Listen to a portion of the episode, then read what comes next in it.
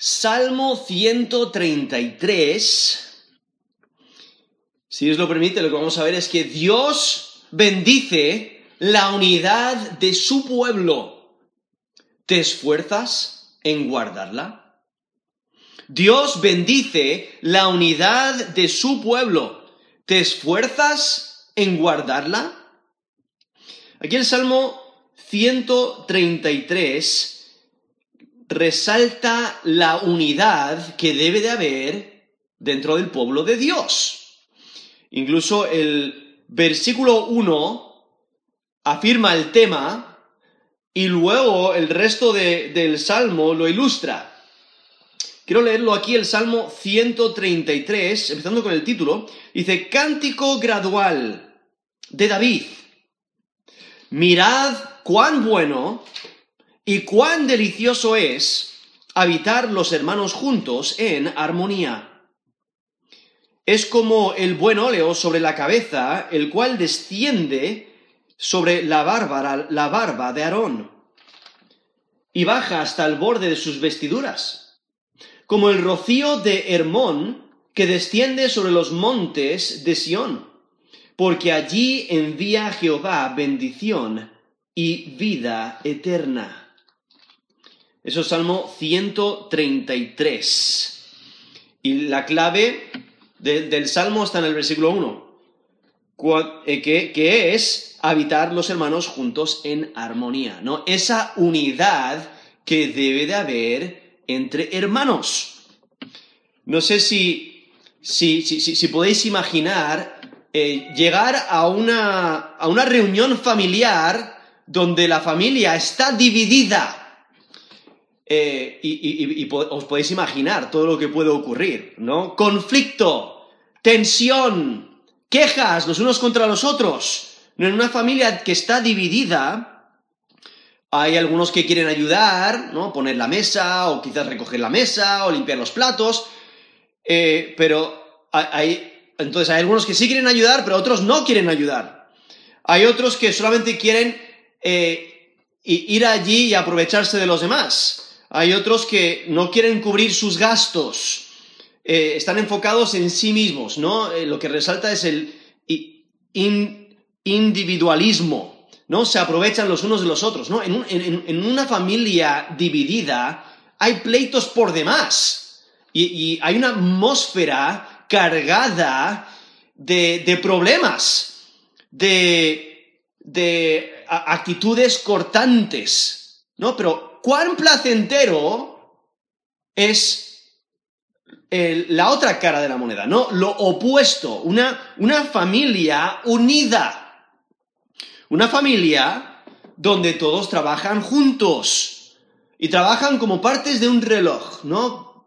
Cada uno trabaja, hace su función y todo va eh, extremadamente bien, ¿no? Qué placentero cuando una familia no, cada una, cada una de sus partes, pues, cumplen, cumplen sus deberes, ¿no? Todos ponen de su parte, todos aportan para cubrir los gastos voluntariamente, no hay que pedírselo, ellos están dispuestos a dar, están dispuestos a ayudar. Una familia caracterizada por amor, donde lo que resalta es una atmósfera de gozo, eh, se, sirven los unos a los otros, nadie intenta aprovecharse de los demás, todos desean estar juntos y lo que resalta son las risas, el gozo, el amor. Y llegas a, una familia así y es que eh, es, placentero, ¿no?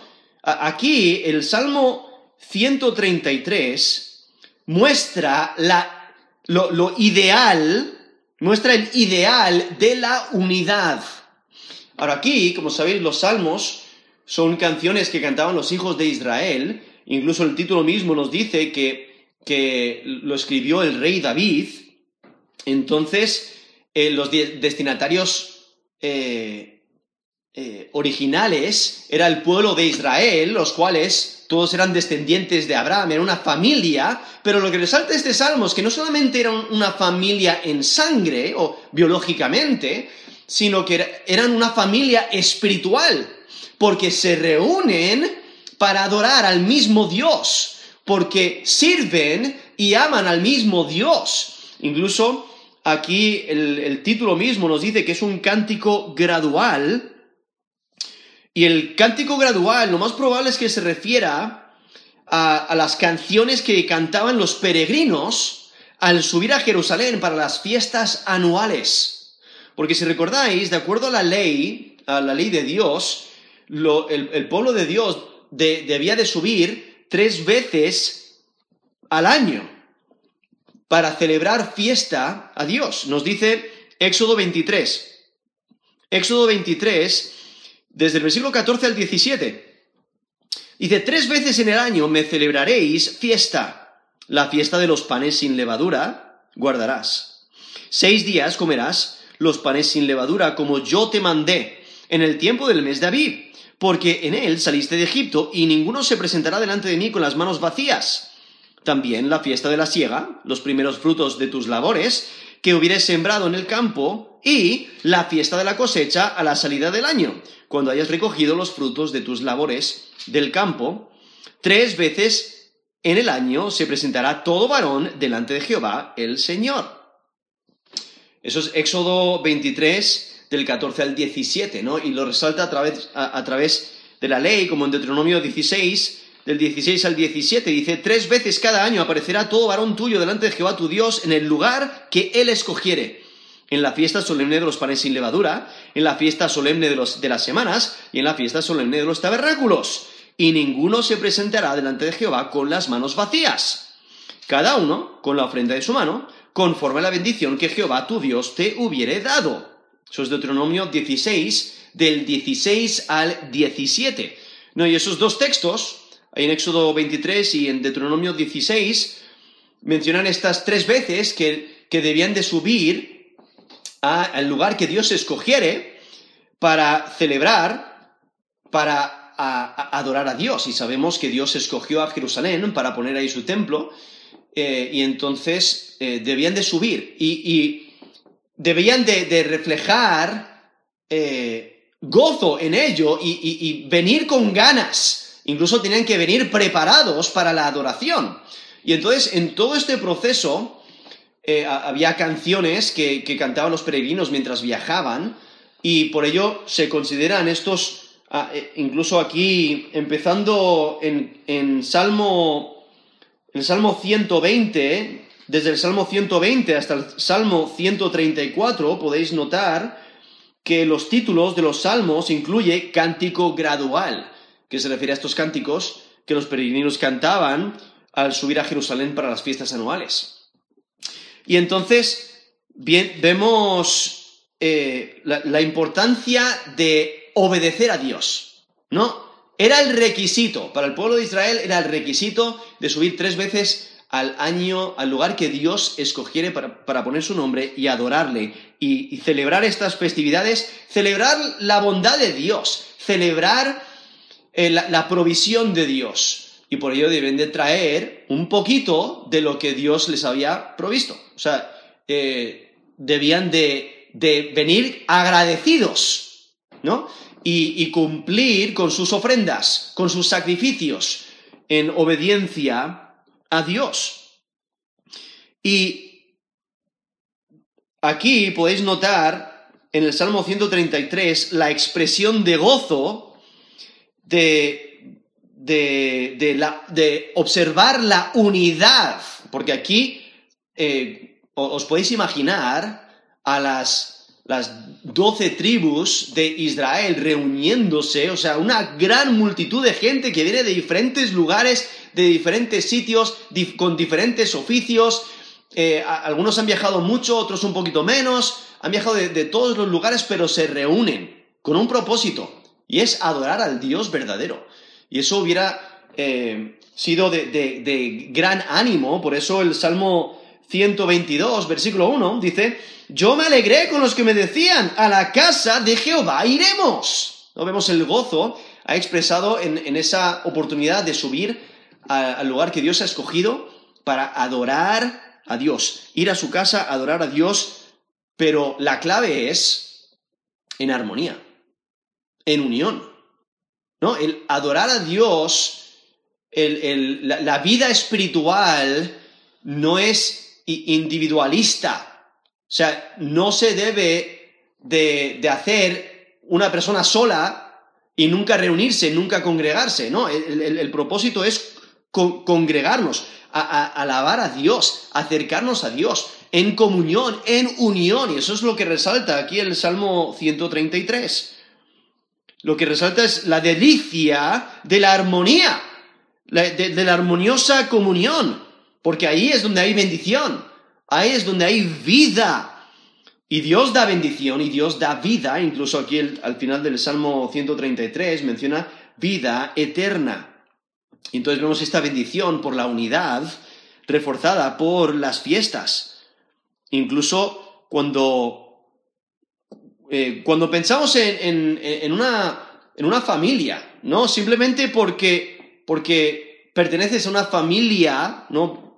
Eh, una familia biológica o quizás una familia espiritual, eso no asegura unidad.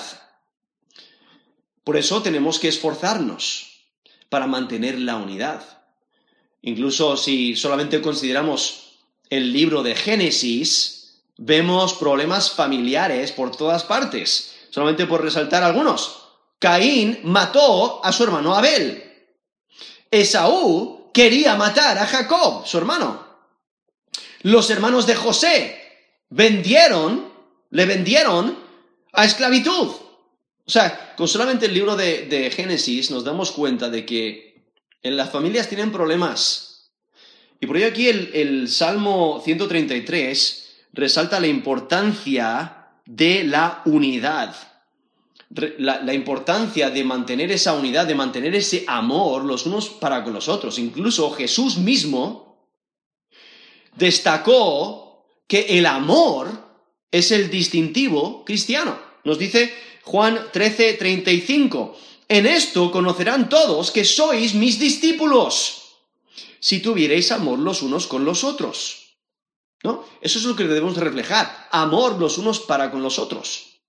Y cuando mostramos amor los unos para con los otros, vamos a mostrar unidad, porque vamos a desear el bien del otro, no vamos a buscar pleito. No, nos vamos a, quejar contra otro, ni murmurar contra otro, ni hablar mal de otro, eh, ni, buscar el mal de otro, ni, intentar derrumbarle y dañarle, sino que vamos a buscar el bien de la otra persona y vamos a mantener la unidad. Y si nos han ofendido, pues vamos a eh, buscar arreglar las cosas y asegurarnos de que hay perdón, ¿no? De restablecer esa relación, o sea, mantener la unidad. Y por ello aquí el, Salmo 133 resalta ese, e, e, e, ese, ese tema tan importante, la unidad entre hermanos, entre, entre una familia, no sea una familia eh, biológica o una familia espiritual la, familia espiritual de Dios, ¿no? Los hijos de Dios. Y entonces aquí nos dice Salmo 133, versículo 1, mirad cuán bueno y cuán delicioso es habitar los hermanos juntos en armonía. Aquí podemos, podemos notar ese, ese, énfasis de, mira, presta atención, o sea, obsérvalo. O sea, le está llamando la atención a observar y a pensar en una familia unida. Y eso es extremadamente placentero. Es agradable, es dulce. Incluso ese término bueno es la idea de deseable, ¿no? Algo que es placentero. ¿Y, a qué se está refiriendo? A la unidad, a la armonía entre hermanos.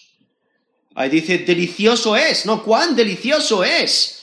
Hablando de, lo agradable que es tener unidad, esa armonía que, resalta. Y como mencioné antes, estas fiestas, para lo cual este, este cántico, este salmo se escribió, eran las fiestas anuales y traen personas de diferentes tribus, diferentes estatus sociales, diferentes oficios y sería muy fácil eh, buscar eh, pleitos, muy fácil eh, tener desunión, porque entre tantas personas, mientras más personas hay, más posibilidades de conflicto. Y sería muy fácil eh, ponerse de, un lado a otro y decir, tú me has quitado esto, o, quítate de mi territorio, o yo estaba aquí antes, o, o estás tomando demasiado tiempo, o por qué tengo que esperar en tanta fila para comer o para, para ir, a, ir a por agua, etcétera, ¿no? Entonces, podría haber muchos conflictos, pero lo que, lo que Dios hace es unir. Él une, Dios crea la unidad. Dios hace que las diferencias entre personas no importen. Porque hay que recordar, o sea, hay diferentes estatus. Hay personas extremadamente ricas, hay personas extremadamente pobres. Pero delante de Dios, o sea, e, eso no importa. No importa si una persona es más alta que otra, no importa si, una persona eh, tiene un color de piel diferente a otra, no importa de dónde viene, no importa, para, con Dios no importa, Él crea la unidad y esa es la unidad que debemos de reflejar como hijos de Dios. Y, y por ello aquí vemos como el salmista se deleita en esta adoración colectiva. Se ha reunido eh, toda clase de gentes para adorar al Dios verdadero y vienen en unidad y, refleja esa unidad. Y por ello estas multitudes que se han reunido durante las festividades, pues mostraba unidad. Aquí, aquí muestra el ideal, ¿no? Pero viendo la importancia que Dios pone a la unidad entre la familia de Dios. Eh, debe de destacar entre el pueblo de Dios la unidad, el amor que reflejamos los unos hacia los otros. Y por ello el salmista celebra la maravilla de la unidad entre creyentes unidos. Vivir en unidad entre creyentes es lo correcto y es agradable. Y, aquí, pensando en estas festividades que celebraba Israel, bueno, incluso hoy en día aún, aún se reúnen ahí en Jerusalén durante estas festividades, aunque, aunque el templo eh, no, no está construido, pero lo que, lo que muestra es al reunirse, pues crea unidad, ¿no? Un propósito. Se han juntado con un propósito y es adorar al Dios verdadero. Esa actividad en conjunto crea unidad. Aunque cada persona era diferente, pero se unía con ese propósito común, porque todos subían a adorar al mismo Dios. Tienen eso en común. No solamente eran familia, eh, física, sino también eh, familia espiritual. Lo, cual es necesario recordar que el, pueblo de Israel pues tuvo tiempos de división también, incluso en, los tiempos de, David, justo después de la muerte de Saúl y Jonatán, eh, ahí en 2 Samuel 2, del 10 al 11, nos dice, de 40 años era Isboset, hijo de Saúl, cuando comenzó a reinar sobre Israel y reinó dos años solamente los de la casa de Judá siguieron a David. Y fue el número de los días que David reinó en Hebrón sobre la casa de Judá, siete años y seis meses. Eso según Samuel 2, del 10 al 11. Luego, en capítulo 5, en segundo Samuel 5, eh, del 1 al 5, vemos como vinieron todas las tribus de Israel a David en Hebrón y hablaron diciendo, enos aquí hueso tuyo y carne tuya somos. Y aún antes de ahora, eh, cuando Saúl reinaba sobre nosotros, eres, eras tú quien sacabas a Israel a la guerra y, lo volvías a traer. Además, Jehová te ha dicho, tú apacentarás a mi pueblo Israel y tú serás príncipe sobre Israel. Vinieron pues todos los ancianos de Israel al rey en Hebrón, y el rey David hizo pacto con ellos en Hebrón delante de Jehová, y ungieron a David por rey sobre Israel. Era David de treinta años cuando comenzó a reinar, y reinó cuarenta años. En Hebrón reinó sobre Judá siete años y seis meses, y en Jerusalén reinó treinta y tres años eh, sobre todo Israel y Judá. ¿no? Eso es segundo Samuel 5, del 1 al 5. Entonces, aún durante la, vida de, David había división ¿no? entre el pueblo de, Israel. Y bueno, a través de la historia de Israel eh, vemos diferentes momentos de, división. aún eh, después del reinado de Salomón, esa división de reinos, etcétera, ¿no? Entonces, em, por ello la, importancia de mantener la unidad, ¿no? Eh, eh, realmente eso es lo que está resaltando aquí el Salmo 133. De, de mantener la unidad. y, y, y, esa alegría de reunirse en unidad para alabar al Dios verdadero y desear el bien de todo el pueblo. ¿No? Como el Salmo 122 eh, termina el Salmo buscando la paz de Jerusalén. ¿No? Nos dice versículo 6, Pedid por la paz de Jerusalén, sean prosperados los que te aman. Sea la paz dentro de tus muros y el descanso dentro de tus palacios, por amor de mis hermanos y mis compañeros, diré yo, la paz sea contigo por amor a la casa de Jehová, nuestro Dios, buscaré tu bien. ¿No? Entonces, ahí vemos esa, eh, ese deseo de paz entre el pueblo de Dios, ese deseo de unidad, que se reúnen para adorar al Dios verdadero. Lo cual, este salmo incluso recuerda al, pueblo de Israel la importancia de esa unidad, porque como mencioné antes, se reúnen multitudes de gente, de personas, pues va a haber conflicto, va a haber conflictos en alojamiento, en, conseguir agua, conseguir comida, etc. Y por ello la importancia de mantener la unidad, porque es, es de beneficio, ¿no? Y esa es la clave.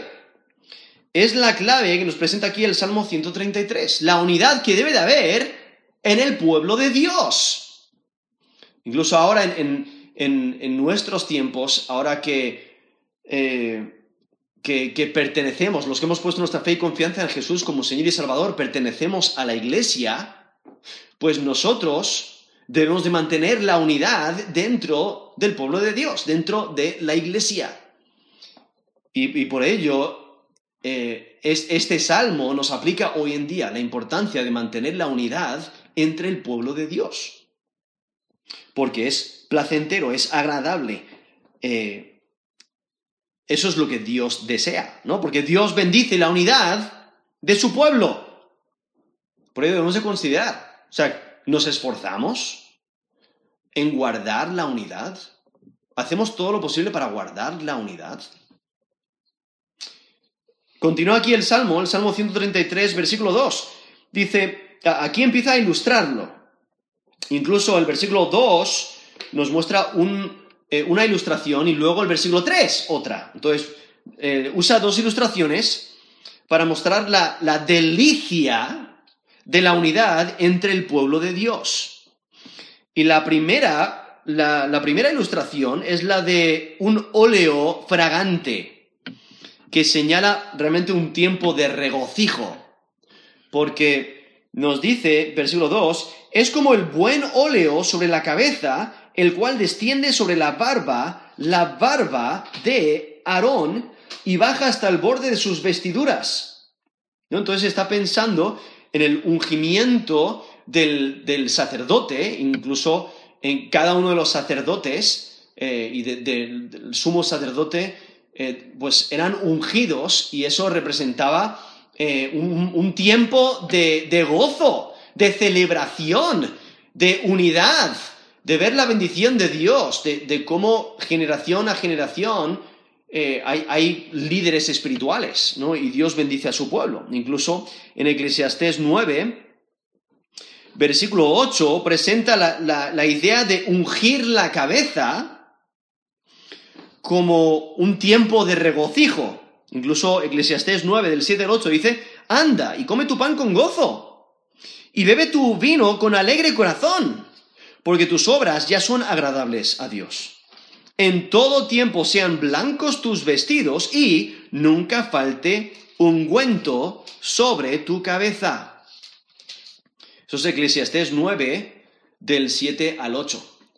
Ahora, en, nuestros días no estamos acostumbrados a, ungir personas con aceite, ¿no? ungirles la cabeza con aceite pero era bastante común en los tiempos de Israel, eh, porque eh, de acuerdo a la ley debían de ungir sacerdotes, ungían los reyes, y era como una señal de que Dios les había escogido, de que, tenían una función especial dentro del pueblo de Dios, pero también se ungía las visitas, ¿no? Llegaba una visita a tu casa y entonces les ungías con aceite. Era, una, era una, práctica común y, entonces eh, por ello estaban muy acostumbrados a ello. Eh, representaba abundancia, representaba bendición. Y por ello aquí vemos que menciona este óleo, este óleo sobre la cabeza, la cual desciende sobre la barba, la barba de Aarón, y baja hasta el borde de sus vestiduras. Y aquí menciona este buen óleo, ¿no? Lo más probable refiriéndose a un óleo fragante. Y al mencionar aquí a Aarón, ¿no? El, sumo sacerdote, el, primer eh, sumo sacerdote de, de, la tribu de Leví, nos menciona eh, e, e, este óleo, lo más probable es refiriéndose al óleo santo, que aún es más especial. Incluso era, era, tenía que ser específicamente como Dios lo había dicho, como Dios lo había determinado. Nos lo menciona Éxodo 30, del 22 al 30, cuando dice, esto es Éxodo 30, 22. Habló más Jehová a Moisés diciendo, tomarás especies, especias finas de mirra, excelente, 500 siglos, y de canela aromática en la mitad esto es 250 de eh, cálamo aromático 250, de casia 500 según el ciclo del santuario, de, de aceite de olivas un hin, y harás de ello el aceite de la santa unción.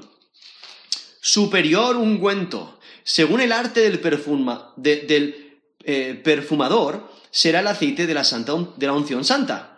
Con él ungirás el tabernáculo de reunión, el arca del testimonio, la mesa con todos sus utensilios, el candelero con todos sus utensilios, el altar del incienso, el altar del holocausto con todos sus utensilios y la fuente y su base. Así los consagrarás y serán cosas santísimas, cosas santísimas. Todo lo que tocare en ellos será santificado. Ungirás también a Aarón y a sus hijos, y los consagrarás para que sean mis sacerdotes. Eso es Éxodo 30, del 22 al, 30, donde menciona esa mezcla de la unción, de la unción santa, ese superior eh, ungüento, ese óleo santo, y luego en, en Levítico, Levítico 8, del 1 al 12, menciona la consagración de Aarón y sus hijos cuando les derraman el aceite. Nos dice Levítico 8, Versículo 1. Habló Jehová a Moisés diciendo, tomaron y sus hijos con él, y las vestiduras, el aceite de la unción, el becerro de la expiación, los dos carneros, y el canastillo de los panes sin levadura. Y reúne toda la congregación a la puerta del tabernáculo de reunión. Hizo pues Moisés con Jehová, perdón, como Jehová le mandó, y se reunió la congregación a la puerta del tabernáculo de reunión. Y dijo Moisés a la congregación, esto es lo que Jehová ha mandado hacer. Entonces Moisés hizo acercarse a Aarón y a sus hijos y los lavó con agua, y puso sobre él la túnica, y le ciñó con el cinto, le vistió después el manto y puso sobre él el, efod, y lo ciñó con el cinto del efod, lo ajustó con él. Luego le puso encima el pectoral y puso dentro de, eh, del mismo los urim y tumim. Después puso la mitra, sobre su cabeza y sobre la mitra, enfrente puso la lámina de oro, la diadema santa, como Jehová había mandado a Moisés. Y tomó Moisés el aceite de la unción y ungió el tabernáculo y todas las cosas que estaban en él y los santificó. Y roció de él sobre el altar siete veces y ungió el altar y todos sus utensilios y la fuente y su base para santificarlos. Y derramó el aceite de unción sobre la cabeza de Aarón y lo ungió para santificarlo. Eso es Levítico 8, del 1 al 12. Entonces, vemos este, este tiempo de consagración de Aarón y, continúa esa, consagración aún de, sus hijos, pero viendo la, importancia del de el ungimiento, ¿no? Le unge la cabeza a Aarón y, era un momento de gozo, un momento de, de, recordar la misericordia de Dios y aún eh, presentar este, eh, este culto a Dios el, poder eh, presentar sacrificios y ofrendas a Dios porque eh, Dios lo había establecido así, ¿no? Ah, entonces, viendo la importancia de el sumo sacerdote, ¿no? Y, el ser ungido, el ser escogido por Dios para presentar estas ofrendas. y entonces por ello vemos que ungen la cabeza de Aarón, aún en, en Éxodo 29, versículo 21, eh, e incluso menciona el, aún las, santificar aún los, vestidos de, de, Aarón. Pero entonces vemos aquí, volviendo aquí al, al Salmo 133, versículo 2, cómo ilustra la importancia de la unidad con esta ilustración. ¿No? Dice, es como el buen óleo sobre la cabeza, el cual desciende sobre la barba, la barba de Aarón y baja hasta el borde de sus vestiduras, ¿no? Si, si, pensamos en, en, la imagen que nos presenta aquí, es que hay bastante aceite, ¿no? Este óleo se está derramando en abundancia, porque, porque desciende eh, sobre toda la cabeza de Aarón, incluso llega hasta sus vestiduras. Y menciona allí em, la última parte del versículo 2, baja hasta el borde de sus vestiduras. Ese borde, bueno, podría significar el cuello de la vestidura, em, o podría significar hasta, hasta, la parte más baja, ¿no? Hasta el borde mismo de, las vestiduras, pero simplemente está resaltando la, abundancia que hay, la, bendición, el, el cómo eh, resalta la, bendición de Dios hacia su pueblo, eh, proveyendo un sumo sacerdote para interceder por ellos. y, es que de la misma manera que el óleo fragante cubría la cabeza de Aarón, también la unidad del pueblo de Dios debe de llegar a todos los miembros, ¿no? O sea, eh, impacta, impacta a, toda, a toda la comunidad. Y es que la unidad tiene beneficios de gran alcance para los creyentes. Y viendo esta bendición de, la unidad y aún este, e, e, esta fragancia, esta bendición de fragancia, esta bendición de, frescura y de, de e, e, este óleo que, cubre en gran abundancia, viendo que Dios provee exactamente lo que se necesita. Y continúa aquí el Salmo 133 con versículo 3, cuando dice, como el rocío de, de Hermón, que desciende sobre los montes de Sión, porque allí envía Jehová bendición y vida eterna. Y entonces aquí eh, lo que hace el salmista ahora es expresa la unidad por medio del rocío que, que provee la fertilidad del territorio de Israel. Ahora, el Hermón se refiere a una montaña, y es la montaña más alta de Israel, que se encuentra a unos 200 kilómetros al norte de Jerusalén. Entonces está en la parte más norte del, territorio de Israel y tiene una altura de unos 2.814 metros sobre el nivel del mar. Entonces, pues es un monte muy alto, recibe mucha eh, precipitación, recibe mucha nieve, mucha lluvia y aún se le conocía por, recibir un, un, rocío muy grueso, muy, muy, muy importante, entonces, esa lluvia, esa nieve que recibe el monte Hermón impacta todo el país. O sea, la humedad del monte Hermón impactaba hasta Sion, y Sion era donde estaba Jerusalén. Y entonces, eh, hay que recordar, ¿no? En, un, gran, en, una gran montaña donde hay mucha nieve, pues, pues se va derritiendo la nieve y va, va eh, ese agua va por los ríos y entonces eh, provee ese agua tan necesario para el resto del país. Y por eso la humedad del, Hermón impacta a, todo Israel. Y porque, porque fluye por los ríos y provee esa abundancia para Israel. Y, es que el, eh, el, Hermón recibe mucha nieve. Aún hoy en día hay, muchas pistas de esquí allí por toda la nieve que recibe. Y es que el, el rocío del Hermón, por eso lo enfatiza aquí, el rocío del Hermón, del monte Hermón, potencia la vida de los cultivos de Israel. Entonces, de la misma manera, la unidad potencia la relación entre el pueblo de Dios.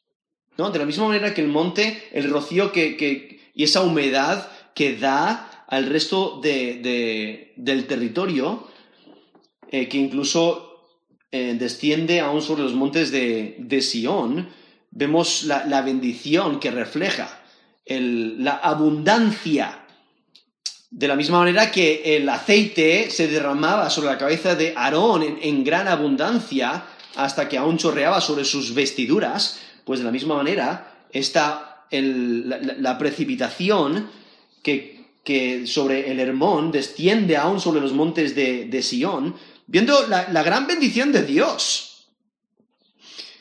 Y, por ello, estas, estas celebraciones que hacían en estas festividades, estos peregrinajes a celebrar las fiestas, refrescan como el rocío, ¿no? Esa fraternidad les refrescaba. Y podéis notar que repite un término, la idea de descender, ahí en versículo 2, dice la cual desciende sobre la barba, la barba de Aarón, o en versículo 3 dice, como el rocío de Hermón que desciende sobre los montes. Eh, ahí resaltando esa idea de que, de que desciende, ¿no? Y de, eh, de, dónde desciende esta bendición? Pues la última parte del versículo 3 nos dice cuál es la fuente, ¿no? ¿De dónde, de dónde viene esta bendición? Dice, porque allí envía Jehová bendición y vida eterna. Ese término envía es la idea de que de, mandar, ¿no? De, es, es, una orden directa de mandar, de enviar. Entonces, ¿quién está enviando esta bendición? ¿Quién está enviando este frescor? Eh, todo aquello que es placentero y bueno. Todo aquello que alegra y que refresca y, que, y que provee esta bendición garantizada. ¿No? Que todo esto que, hermosea, eh, pues es Dios mismo quien da en abundancia, ¿no? Porque el aceite, ¿qué es lo que hace? Pues eh, hermosea el rostro, ¿no? Es, es, bueno, es dado en abundancia, es, es, una, es un óleo fragante, es bueno, y, placentero y agradable, es refrescante, y aun como el, rocío, que es refrescante y, y, provee en abundancia para los campos y para las cosechas, para los cultivos. Y por eso hay, hay una gran bendición. ¿Y de dónde viene? Viene de Dios. Dios es quien envía bendición. Todo desciende de Dios. En Números, Números capítulo 6, del 23 al 26, dice, hablaron y a sus hijos y diles, así bendeciréis a los hijos de Israel, diciéndoles, Jehová te bendiga y te guarde. Jehová haga resplandecer su rostro sobre ti y tenga de ti misericordia. Jehová alce sobre ti su rostro y ponga en ti paz. ¿No? Refiriéndose a esa bendición sacerdotal que debían de, dar al, pueblo de, Israel. Eso es número 6 número 6 del 23 al 26, pero viendo como Dios es la fuente, ¿no? De Él eh, viene, Él es el origen de la bendición. Y esa bendición incluye aún, como nos menciona las últimas palabras del Salmo 133, ahí en el versículo 3 dice, y vida eterna. O sea, la vida la da Dios. Y la vida se disfruta en unidad. Se disfruta en unidad con el pueblo de Dios. La vida en comunidad es una bendición. ¿No? Parte de la bendición de Dios es que el pueblo camina y adora en unidad. Y entonces, eh, viendo aquí la, vida como regalo de Dios. ¿no? En, Él hay vida, y no solamente vida física, sino también eh, vida espiritual. Como luego en el Nuevo Testamento vemos Dios es quien da esa nueva vida, esa, esa vida eterna, como nos dice Romanos 6:23, porque la paga del pecado es muerte. No, eso es lo que merecemos. Merecemos muerte eterna. Pero dice Romanos 6:23, más la dádiva de Dios es vida eterna en Cristo Jesús, Señor nuestro. Entonces, Dios da vida eterna. ¿A quiénes? Aquellos que creen en Jesús como Señor y Salvador, que creen en Él. Romanos 5:8, más Dios muestra su amor para con nosotros en que siendo aún pecadores, Cristo murió por nosotros. Entonces vemos este regalo que Dios da, vida eterna. ¿no? Para el pueblo de Israel ellos tenían, que mirar adelante a las promesas de Dios, mirar adelante al Mesías prometido que eh, le rescataría de sus pecados, que les salvaría. Pero nosotros eh, tenemos el, Nuevo Testamento que, nos, que identifica a Jesús de Nazaret como el Cristo, el Mesías, quien quita el pecado del mundo. Y cuando creemos en Él como Señor y Salvador, tenemos vida eterna que nos dice Juan 3:16, porque de tal manera amó Dios al mundo, que ha dado su Hijo unigénito para que todo aquel que en él cree no se pierda más, tenga vida eterna. Entonces, viendo la vida eterna que Dios da, e, esa, esa bendición abundante, y, viendo cómo Dios eh, menciona esta unidad entre su pueblo, que refleja una transformación del corazón, refleja una, eh, en este en esta unidad ideal refleja eh, el creer, ¿no? el tener fe en Dios, el amar a Dios sobre todas las cosas y el amar al prójimo como a sí mismo. Incluso nos dice en Mateo 22, del 35 al 40 nos presenta la historia donde un intérprete de la ley le pregunta a Jesús, intentando tentarle, Dice, maestro, ¿cuál es el gran mandamiento en la ley? Y Jesús le dijo, amarás al Señor tu Dios con todo tu corazón y con toda tu alma y con toda tu mente. Este es el primero y grande mandamiento. Y el segundo semejante, amarás a tu prójimo como a ti mismo. De estos dos mandamientos depende toda la ley y los profetas. Eso es Mateo 22, del 35 al 40. Y Jesús, ¿qué es lo que hace? Él, siendo Dios, él resume la ley en dos mandamientos. Ama a Dios sobre todas las cosas y ama a tu prójimo como a ti mismo. Y cuando se vive en este ideal de la unidad, o sea, cuando vivimos en unidad, reflejamos este amor hacia Dios, reflejamos ese amor hacia el prójimo y, así cumplimos eh, estos mandamientos de amar a Dios sobre todas las cosas y amar al prójimo como a nosotros mismos. Entonces realmente vemos la, importancia de obedecer, ¿no? Obedecer a Dios, porque Él desea unidad, porque Dios bendice la unidad de su pueblo. Y por eso debemos de considerar nuestro corazón. ¿Realmente obedecemos a Dios? Incluso Jesús mismo dijo en Juan 14, 15, si me amáis, guardad mis mandamientos. Eso es lo que el creyente debe hacer, ¿no? Guardar los mandamientos de Dios. Y Jesús mismo resume todos los mandamientos en amar a Dios y amar al prójimo. Y eso es lo que debemos de reflejar. Y cuando amamos a Dios y amamos al prójimo, entonces vamos a reflejar unidad, vamos a desear en la unidad entre el pueblo de Dios. Y es que Dios no desea desunión.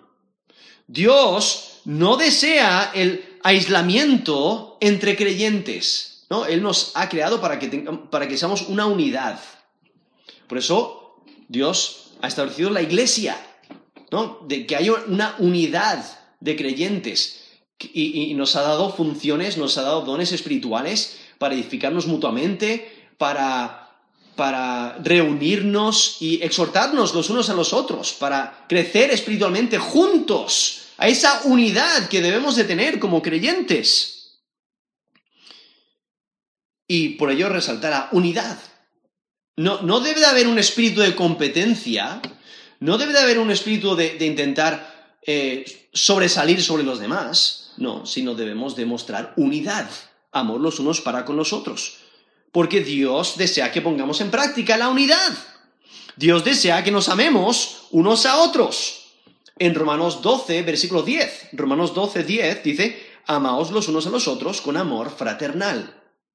En cuanto a honra, prefiriéndoos los unos a los otros. Eso es Romanos 12, 10. O sea, debemos de amar a otros y honrar a otros más que nos honramos a nosotros mismos. Incluso nos dice Primera de Pedro 1.22. Primera de Pedro 1.22. Dice, para el amor fraternal no fingido, amaos unos a otros entrañablemente de corazón puro. Eso es Primera de Pedro 1.22. O sea, el amor debe ser genuino, no fingido. Y debemos de amarnos los unos a los otros. Eso es Primera de Pedro 1.22. Y es que Dios desea que estimemos a los demás como superiores a nosotros mismos, ¿no? Creando esa unidad, deseando el bien de los demás. Nos dice Filipenses 2, del 3 al 4, nada hagáis por contienda o por vanagloria. Antes bien, con humildad, estimando cada uno a los demás como superiores a él mismo, no mirando cada uno por lo suyo propio, sino cada cual también por lo de los otros. Esos Filipenses 2, del 3 al 4. Ahí mismo nos dice, nada hagáis por contienda por vanagloria. ¿Por qué? Eso crea desunión, eso crea conflictos, eso resalta que estás buscando tu propio bien y que eres egoísta. Pero aquí nos dice que no debemos hacer eso, sino que debemos de reflejar humildad y estimar a los demás como superiores a nosotros mismos. Entonces, servirles a ellos, honrarles a ellos, buscar su bien, buscar la unidad entre creyentes. Eso es Filipenses 2, del 3 al 4. Y es que Dios desea que cuidemos a los demás. Dios desea la unidad. En Juan 17, del 20 al 23, Jesús eh, eh, eh, está rogando, está orando, dice, mas no ruego solamente por esto, sino también por los que han de creer en mí por la palabra de ellos, para que todos sean uno. No, está, está resaltando la unidad, desea que haya unidad. Y luego saltando el versículo 23, dice, para que sean perfectos en unidad. ¿No? Esa es la petición que Jesús tiene para su pueblo, que sean perfectos en unidad. Eso es Juan 17 y solo he resaltado eh, algunas de las frases, pero es desde el versículo 20 hasta el versículo 23. Porque, como mencioné antes, o sea, el distintivo cristiano es el amor, debemos de reflejar amor. Y en ese, en el reflejar amor, reflejamos unidad, o sea, deseamos la unidad, nos amamos los unos a los otros y por eso oramos los unos por los otros, queremos el bien de los demás. Juan 13:35 dice, en esto conocerán todos que sois mis discípulos, si tuvierais amor los unos con los otros. Eso es Juan 13:35. Y, y por ello la importancia de la unidad y de reunirnos. Por eso, eh, Hebreos 10, del 23 al 25. Porque ahí resalta que el creyente no debe de estar desconectado de la comunidad de creyentes. No, debemos de reunirnos y tener unidad. Nos dice Hebreos 10, del 23 al 25, mantengámonos firme, sin fluctuar, la profesión de nuestra esperanza, porque fiel es el que prometió. Y considerémonos unos a otros para estimularnos al amor y a las buenas obras, no dejando de congregarnos, como algunos tienen por costumbre, sino exhortándonos, y tanto más cuando veis que aquel día se acerca. Eso es Hebreos 10, del 23 al 25, que resalta la importancia de la unidad, de reunirnos para adorar a Dios. El, eh, creyente no debe estar desconectado del resto de la comunidad, sino debe de unirse, ¿no? Y debe de haber esta unión y, eh, el, reunirse para adorar al Dios verdadero. ¿no? Esta unidad de propósito esta unidad de corazón, este amor los unos para con los otros, el deseo de, unidad, el deseo de agradar a Dios, el deseo de, obedecer a Dios. Y eso es lo que nos resalta aquí el Salmo 133, lo cual, el versículo 1 es la clave. Dice, mirad cuán bueno y cuán delicioso es habitar los hermanos juntos en armonía. ¿No? Ese es el ideal que debemos de buscar. Eso, es lo que debemos de, de hacer, de cumplir. Poner de nuestra parte para mantener la unidad. Porque Dios bendice la unidad de su pueblo. Dios bendice la unidad de su pueblo. Pero, ¿te esfuerzas en guardarla? O sea, ¿creas unidad o desunión? ¿Muestras amor u odio? ¿Buscas el bien de los demás o el tuyo propio? ¿Creas amistades o enemigos? ¿Buscas ayudar o dañar? ¿Hablas bien de las personas o hablas mal de ellas? ¿Usas tu boca para bien o para mal? ¿Eres egoísta o renuncias tus derechos para servir a otros? ¿Te aprovechas de otros o das en abundancia? ¿Sirves a otros o buscas que te sirvan a ti? No, debemos de considerar nuestro corazón.